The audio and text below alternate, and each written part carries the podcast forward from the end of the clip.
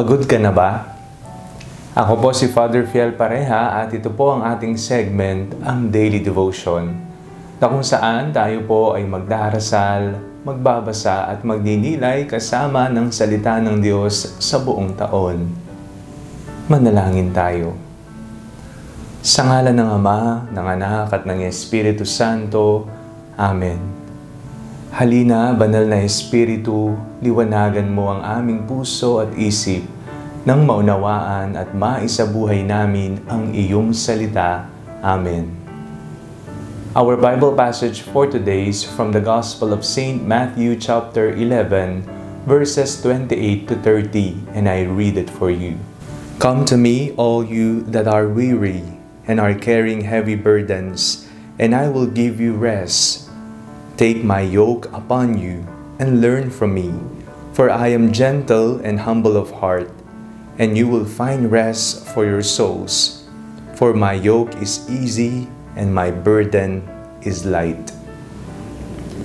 Ano-ano po ang mga bagay o mga tao o pangyayari na nagbibigay po sa inyo ng kapaguran? Marahil ito ay trabaho, buong maghapon kang nagtatrabaho para ikaw ay may maihapag na pagkain sa iyong pamilya, o ikaw ay nag-aaral, maghapon kang nag-aaral at napapagod ang iyong kaisipan, maging ang iyong katawan. O ikaw ay pagod na pagod na sa buhay dahil sa mga paulit-ulit na problemang dumarating sa buhay mo.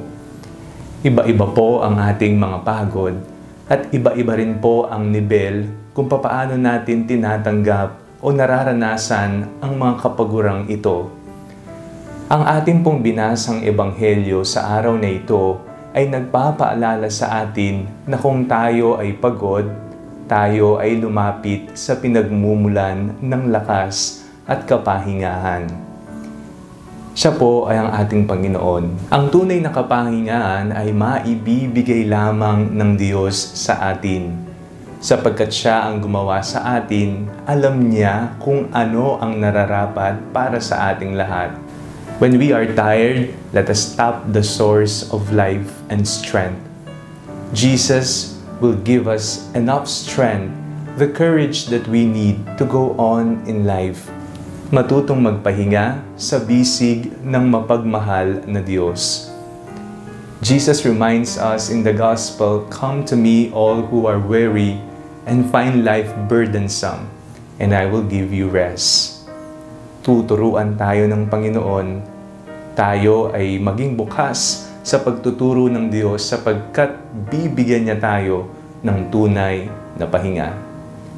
Ano man po ang pinagdadaanan nating pagod, ito man ay sa katawan, emosyonal o espiritual, lagi nating ipaalala sa ating sarili na sa Diyos may tunay na lakas, sa Diyos may tunay na kapahingahan. Manalangin tayo. Panginoon, kayo po ang pinagmumulan ng buhay, lakas. Kami po ay lumalapit sa inyo. Idinudulog po namin lahat ng mga bagay, tao o sitwasyon na nagbibigay po sa amin ng pagod. Pawiin po ninyo ang mga ito at matutunawa kami sa inyo, ikaw na pinagmumulan ng tunay na kapahingahan at lakas. Sa ngalan ni Jesus na aming Panginoon, Amen. Sa ngalan ng Ama, ng Anak at ng Espiritu Santo, Amen. Huwag niyo pong kalimutang i-like ang video ito, mag-comment po kayo and share it with your family and friends. God bless you po.